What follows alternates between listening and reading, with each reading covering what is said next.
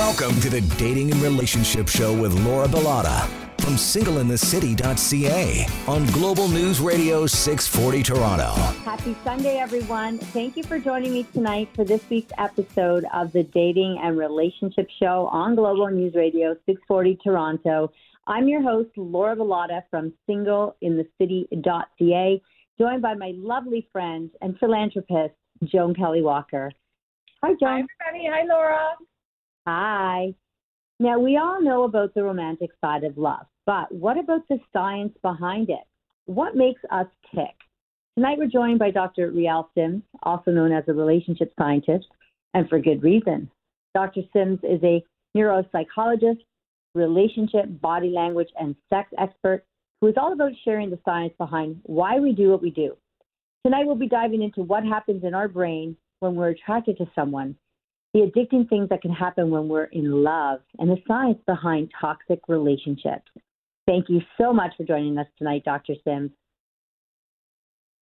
Oh, thank you. Thank you. I am so honored to be a part of this. Yes, thank you so much. I really appreciate it. So let's get right into it. On the surface, attraction is such a primal thing, something that just happens without us realizing why. What happens to our brain when we're attracted to someone? Break it down for us, doctor. Yeah.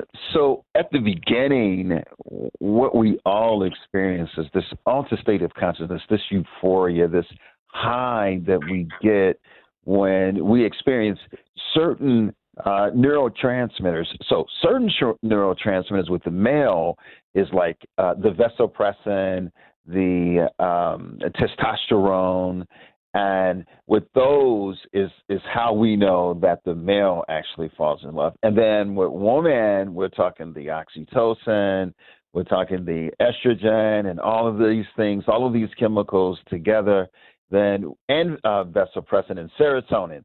And so now with that, we know that's when the woman is falling in love. But at the beginning, we have to understand this that falling in love takes no effort. Everybody could fall in love, right? And that's when we experience that um, that that those butterflies, those flowers and fireworks and all of that, you know. And uh, when we experience all of this and, and, and, and we release all of these neurotransmitters that has major effect on our VTA, our ventral tegmental our nucleus, nucleus accumbens area, our pleasure center part of the brain. Well, actually, eventually, that's going to start to die down. And so when it starts to die down, this is when it's time for us to really work at the relationship, put effort into the relationship. Because remember, it takes no effort to actually fall in love, but it takes effort to um, stay into true love. And that's the, the real task of, of the love stage, right? And then there's stages too that we go through when it comes to love. And we go through it, that, that beginning stage that I mentioned that um, what do you call it? Well, uh, what do you, what, what would you call that beginning stage? We have so many terms for it, but just give me one of those common names, um, Laura, um, because I'm if it's not the science name, it's uh, uh, it's like the butterflies and the you know the um, you know like when the, the moon hits your eye like a big pizza pie moment, like those moments. Yeah, infatuation, right? Yeah yeah, yeah. So we we experienced that, and and then again, you know, it just eventually it's gonna die down, and and you know too, it's also important to understand when it starts to die down, but that doesn't mean that we don't still have a relationship, right? Because some of us actually think, oh wow, this means our relationship is gonna break up. And so we don't feel that spark that's so strong. But see, that's now when we start that what, what what is effort like what would we do what does that look like how do you measure that you know effort so that effort could be um, adding novelty into the relationship, right? Making sure that you do new things, different things to keep the spark going in the relationship. So it's really important. And also, don't stop doing the things that you started doing at the beginning, too, as well. Right. Like a lot of people, as soon as they meet someone that they're really excited about and infatuated about, they start, you know, eating really well and dressing really well and really looking after themselves because that's who they want to be. But then I think eventually sometimes that falls away, right? Is that what you're referring Absolutely. to? Absolutely. Yeah, yeah, because you know we get what happens is is we get so comfortable now, right? Into the relationship, so we let ourselves go sometimes too, right? We don't want to look desirable anymore right? Uh, and like you said, because we you know, feel we like we don't have nice. to. Oh, oh, say that again, Laura. I said it's because we feel like, oh, we've got this person now. Like I can feel comfortable Yeah. around them. They're going to accept me for whoever I am at this point. But that's not always true. you you should Right. always upkeep yourself and never fall. You know, um, fall let yourself fall behind just because you feel like somebody is now in love with you and no matter what you know this person is never going to leave. And not that you should be doing it just for them but you should be doing it for yourself as well. Because i don't know about you guys but i feel a lot different when i work out than and eat healthy rather than when i don't eat healthy or work out. So I, i'm doing it for me first. Yeah. I think a lot of That's people lose sight of that and they they're not necessarily doing it for themselves at the beginning. And then when the novelty wears off, they're like, oh, I have to keep doing this. Because you do. Yes. Yeah. Yes. Yes, absolutely. Absolutely. Very well said. Very well said. Yeah, you get so comfortable and you think you don't have to anymore. And um I, and you know this is this is really something that we thought was only a male issue like oh well you know she doesn't do her hair anymore and she used to dress sexy but now this is this is also a a woman issue too as well with the man right it's like, oh, well, he's letting himself go down. You know, he doesn't want to shave. He doesn't fix his hair now. You know, just letting that beer belly. And now they're actually putting in their complaint too as well. So it, it's it's both parties, absolutely. Now, Dr. Ryeal, do you believe in falling in love with someone? Do you think it's possible to fall in love with someone at first sight? Okay, so great question because we are dealing with um, people experiencing a certain, uh, you know, cluster of neurotransmitters that feel like it's the love at first sight. So let me let me explain. So when two people actually meet, what we're really looking for is the opposite match. And what the opposite match is, is our opposite DNA, our opposite immune system, right? And when we actually discover that, we discover other things. You know, we're getting this uh, anticipation drug, the mesolimbic dopaminergic area of the brain. We get this VTA uh, a surge in the brain of all of these different neurotransmitters that's going. And that is so powerful if it is an opposite match. It is so possible that it will even make you feel like it's the love at first sight, right? And, you know, what's so important is to make sure that if this is a love, because absolutely uh, what we're experiencing at the beginning can be a surge of lust, right? And so it's really important to make sure that you know what you're looking for in a relationship. And we're talking about like you know your non-negotiable requirements, your needs and your wants. So that's so important, and that's social compatibility, right? Versus our uh, what we call the hip, um, histocompatibility, the major histocompatibility complex, and that's our chemistry, right? So it's important that you get that strong feeling, that euphoria that we talked about earlier, right? But after that, then it's important for you to make sure that this person meets your non-negotiable requirements, your needs, and your wants, just to make sure that that what you're feeling isn't just that new um, um, pheromones and hormones that you're actually experiencing. So, so really, yeah, that love at first sight um, could mean that we just actually found our um, the the the right combination, and that right combination is actually the uh, the the opposite match because that's what the body is actually looking for when we actually in, in, encounter with each other, the first thing we do as human beings, well, not even human beings, the first thing we do just as every living, breathing creature on this earth is smell each other when we interact with each other. The first time we actually come in front of each other, the first thing we're doing is smelling, but we're not conscious of it, right? This is something that at atomic that we just don't know we're doing. But why are we doing this? Because we're actually smelling each other's DNA. Each oh, I, oh, I, oh, I'm very aware of the whole smell thing, but we need to continue this conversation after we take a break. I want to uh, learn more about the science behind opposites attract, as well as pheromones and attraction, and how they trigger a response in someone when we come back. Stay with us.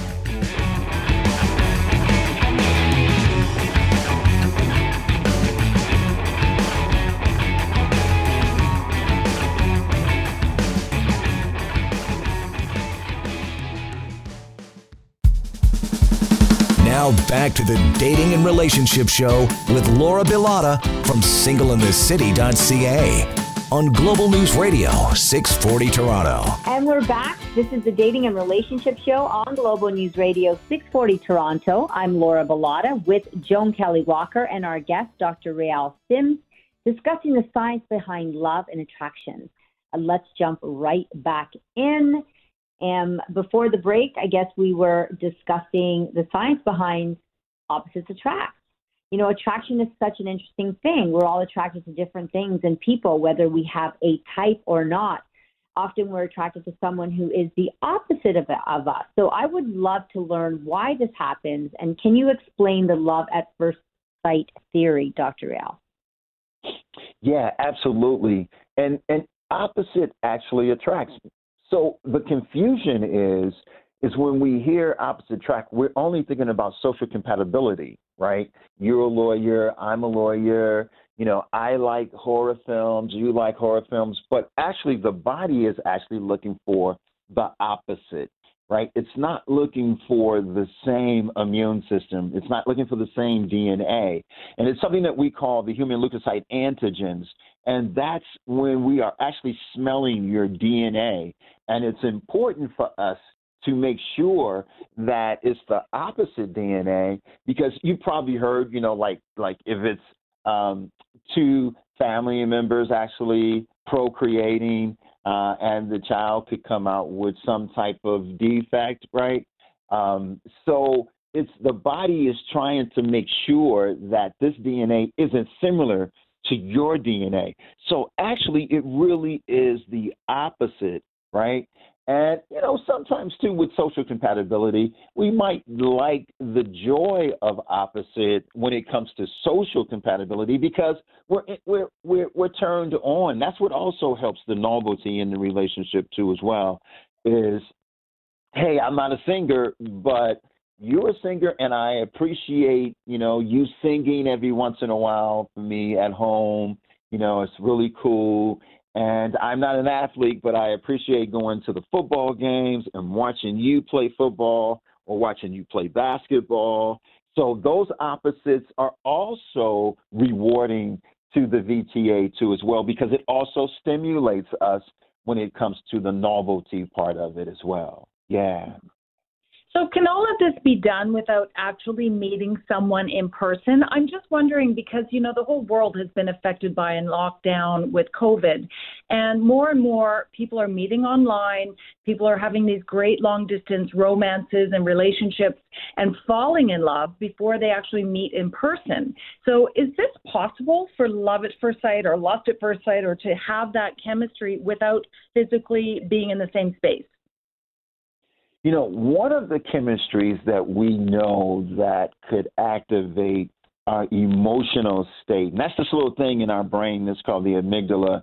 Um, that's that's located um, in, in in in the area where it uh, helps us to you know either be sad, afraid, or just to have that emotional love state, right? And so I love that question because you know this is what we are actually dealing with a lot.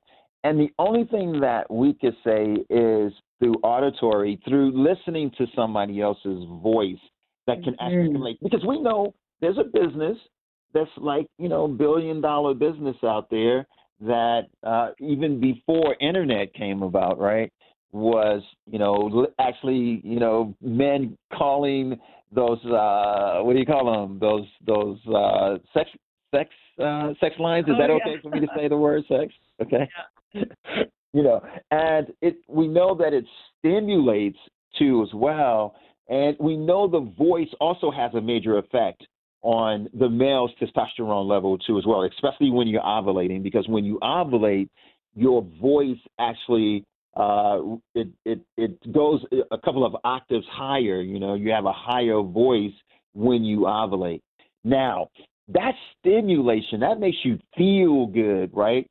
and and I'm and I imagine a lot of people now during the pandemic has experienced this. Let's talk on the phone, and then eventually, oh, your voice sounds really good. Your voice sounds really good, and you know sometimes they end up having phone sex and everything. So that's the we're we're we're, we're actually tapping into um, the limbic system, which is the um, amygdala, the emotional part of our brain. And so now what's happening is, is we again we're establishing the lust part of this relationship. So now it's a possibility that we're yearning for each other, but are we yearning for each other because we're in love, or are we yearning for each other because hey, I really enjoy this phone thing that we have right now, you know, mm-hmm. and that's making you feel good. Now, is it possible that I'm really liking what you say? Am I really liking what you believe in? Am I really liking your religious belief or, you know, your um, social beliefs on things, on life? You know, am I liking this to the point whereas I'm a sapiosexual, right? Or a sapiosexual. And that is what can draw us really like I really like you. I really like you. Wow. You know, I haven't never I haven't met a person that we had so much in common and we agree on these certain things and certain important things. Ah. But the scary thing is there's one more uh, uh, component that's so important. And that is actually meeting each other. Actually meeting each other to that is the tell the what what do you say? The tell how do you say it? The telltale. Telltale sign.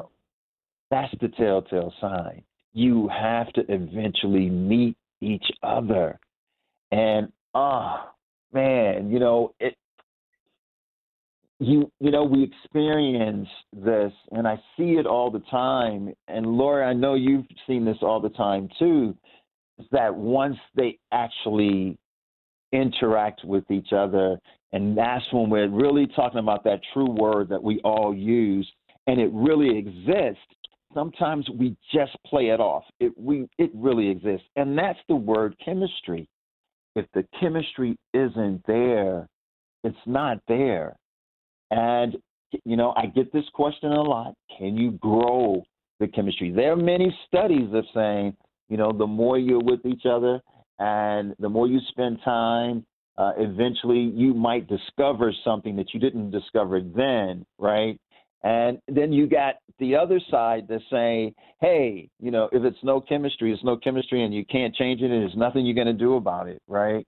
And that's what happens sometimes too, is that we actually finally run into each other. And remember when I mentioned about the human leukocyte antigens, it starts to go to work on its own, right? Because that limbic system that we have, that limbic system that we have, wants to make sure that you're protected. It wants to make sure that this person is okay physically too as well because also when we smell each other we're smelling to make sure that you don't have any pathogens viruses anything any any um uh, what's the other word um uh, bacteria you know we want to make sure that you don't have something in your gut you know how we get turned off with someone that has bad breath right? Well that's what we're actually smelling too and for the first time that's what could turn us off. If you happen to have bad breath at the time that I met you, because what happens is it alerts the amygdala and it says danger, danger, danger. Now, this might be a really cool person and really great person, but at that first time, that's what you smelled. And so now your body is saying, is rejecting this person. The body is saying, no, no, no. And you're in your mind saying, wait a minute, this person is a great person. We had a wonderful conversation. We were on the phone for like 90 days every day and now when I'm with this person, you're saying no, right? So it's really, really important to make sure that you are going to see the significant other because I've seen so many people, so many hurt people that says, "Hey, you know, we had a wonderful time on the phone and everything, but once I met them, or once we, uh, once we we actually, you know, got intimate, there's nothing there, and I don't know what to say now. I don't know what to do. I don't know how to tell this person that I just don't feel it. And you know, we kissed, and once we kissed, you know, there was nothing there. You know, because a kiss can make or break a relationship too, as well. So um, yeah, yeah. It's hard, I guess, because people are so committed after they've talked on the phone for so long before they actually got together even talking over video. Like people are just like, okay, I'm determined to make this happen. This seems like a great match. But then if they don't have the chemistry, they're so invested. It must be hard to walk away at that point. Yeah, it's totally hard to walk away. And you know what? Sometimes they don't. Most of the times they don't actually. Because, like you said, you're so invested in it and you're telling yourself, no way, you know, hey, you know, we we we really have something here. We really started something here. And I'm just not going to listen to what I'm feeling right now, right? And you know, and, I don't want to, I don't want to, I don't want to disappoint anybody. I mean, it can happen, right? I mean, I know some people that you know it, it, this happened and they're together and you know they're together forever, right? But also, I just want to let people know that there's consequences that comes with you know having that great relationship over the phone, right? And it's so important for someone to realize, hey, I got to meet the person. I have to meet. I'm, everything is fine. Everything is great, but I need to meet this person and to make sure what I'm experiencing is real as well. And once we've gotten past that initial attraction and now, okay, you're in a relationship with someone, you're falling in love, sometimes we do crazy things when we fall in love? What are some of the ways that love can affect our brain? Wow, that is so deep. Look, we have a thing called the prefrontal cortex, right? And one of it's like four regions in the prefrontal cortex. And one of the regions that's that that's associated because our, our prefrontal tor- prefrontal cortex is our CEO. That's where we make our judgments and our decisions and and we even you know judge ourselves and all of that right that's that that's the that's the part of the brain that is the president you know of everything right and so what happens is is that when we flood our brain with love when our brain is flooded with uh, oxytocin, phenylethylamine, serotonin, vasopressin, norepinephrine. When our brain is flooded with all of those drugs, it actually shuts that part of the brain down, that prefrontal cortex. Guess what? We can't really think straight. And you've heard it all. I know you guys have heard, wow, you know, uh, love will make you do crazy things, right? And that what the TV shows that's out, right? Uh, uh, Fatal Attraction and and you know, um, he made me do it. Love made me do it, and it, it is so true because when it shuts that part down, you you're not able to cognitively think straight, right? Because we're on this high. We're on this altered state of consciousness, this euphoria, right? And it is so strong that we actually do stupid things for love. Yeah. Wow, interesting. Very interesting. Okay, we need to take a break. And when we come back, is there such a thing as healthy and unhealthy jealousy? We're going to chat about that. We'll be right back.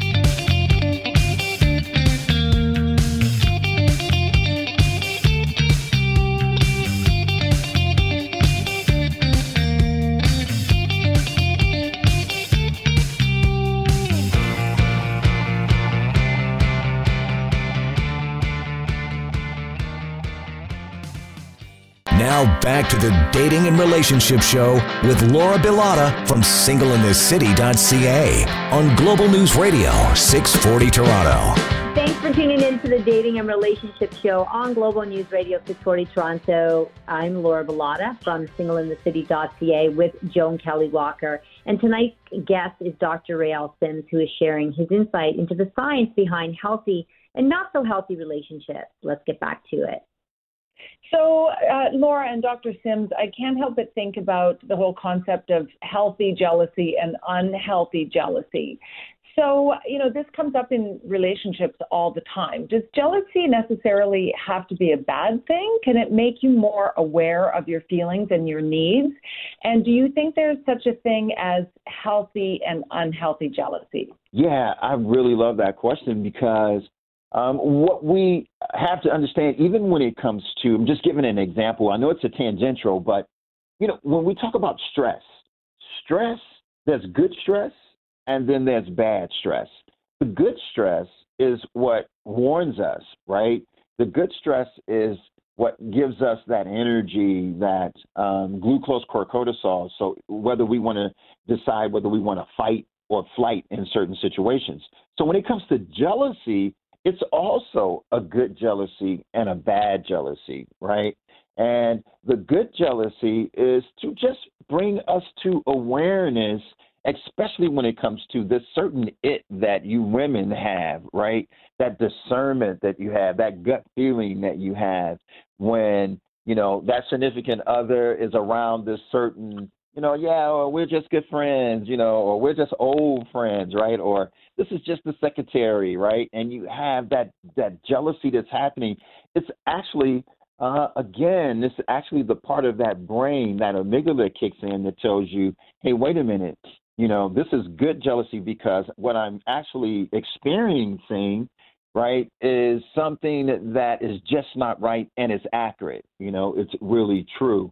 You know, and you could experience and actually know that the way she is uh, reacting to you, the way you react to her is different. The way you react to her is strictly friends, but the way she's reacting to you is a little different. And I really need for you to listen to me and not look at just the fact that it seems like I'm jealous, but this is a good jealousy, right? This is something that, that I'm really telling you, hey, you know, I'm in love with you. I love you so much that it actually um, is real. So the bad jealousy is something that we see in movies all the time. That bad jealousy, like fatal attraction, right? Uh, like borderline personality disorder, like when somebody's saying, "I'll bust your windows out your car," right?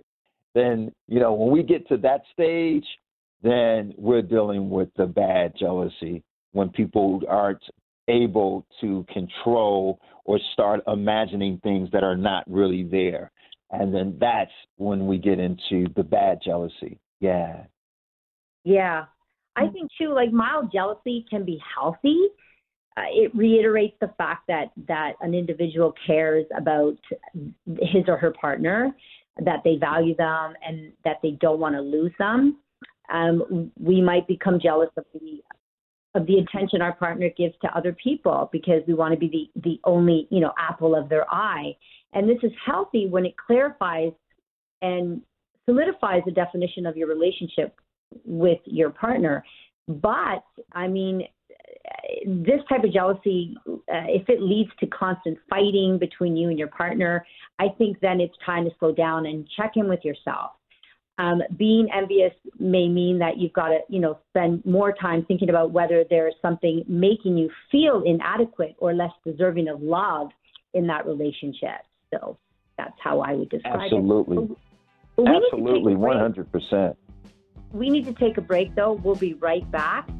Uh, why is toxic love so addictive? We're going to answer that when we come back. Stay with us.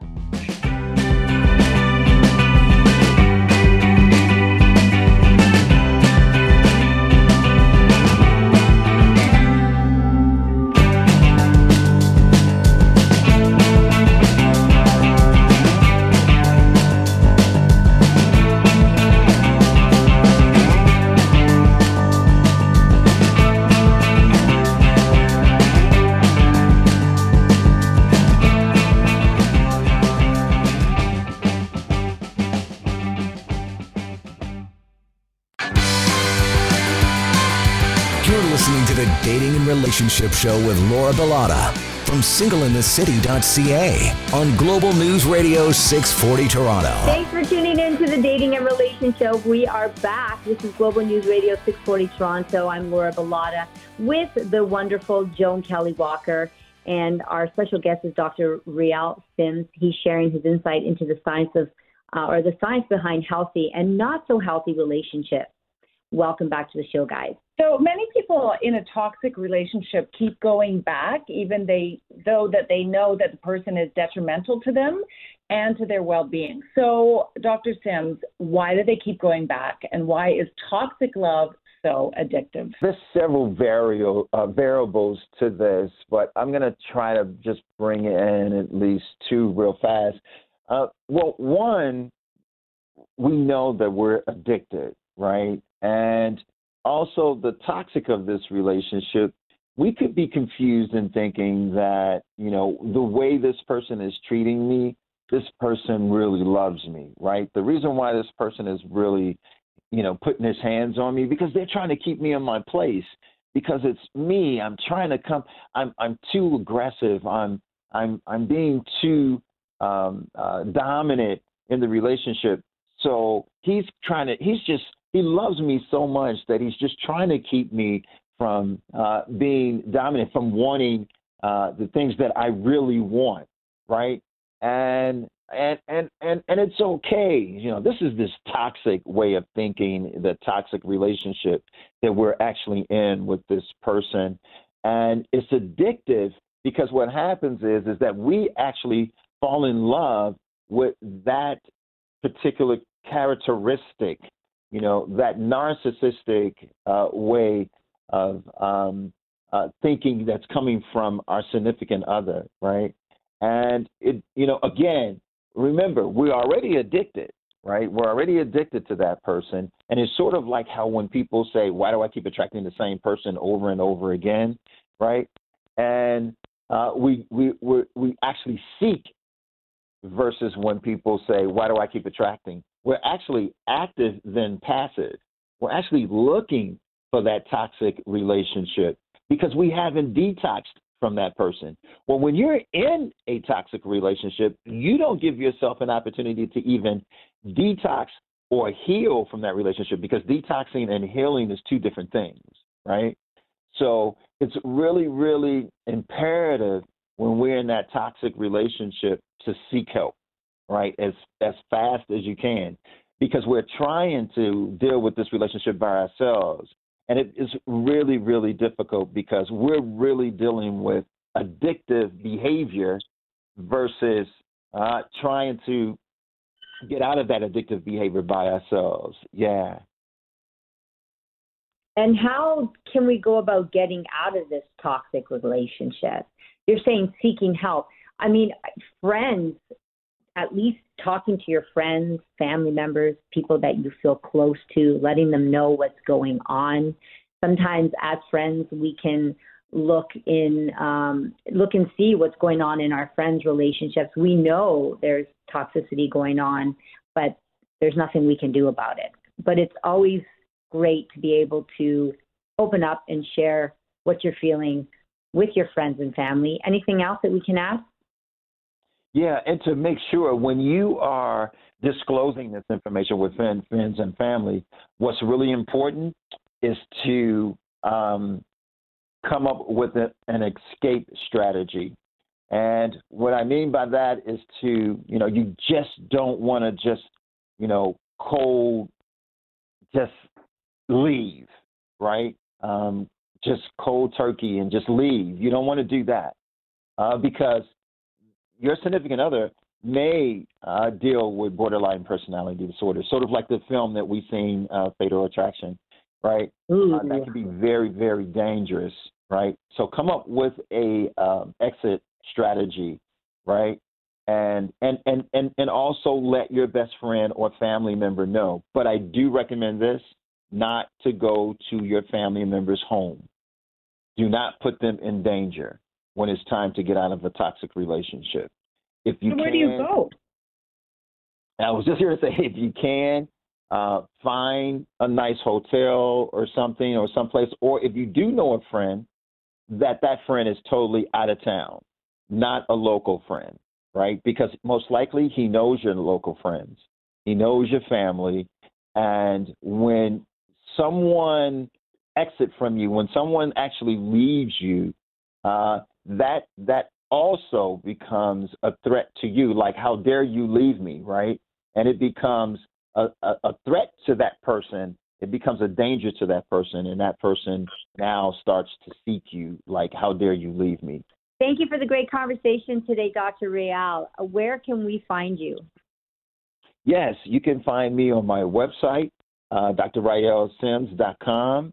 Uh, you can find me on Facebook um, Ryeal Simms, uh, the relationship scientist, and the relationship scientist on Instagram. Thank you so much. That's R Y E A L S I M M S. Joan, where can we learn more about you? I'm at Joan Kelly Walker Official on Instagram. And my website is singleinthecity.ca for upcoming events and date coaching and matchmaking. And also check me out on Instagram, official Laura Bilotta, and on Clubhouse, Laura Bilotta. Talk to you next week, guys. Ciao for now.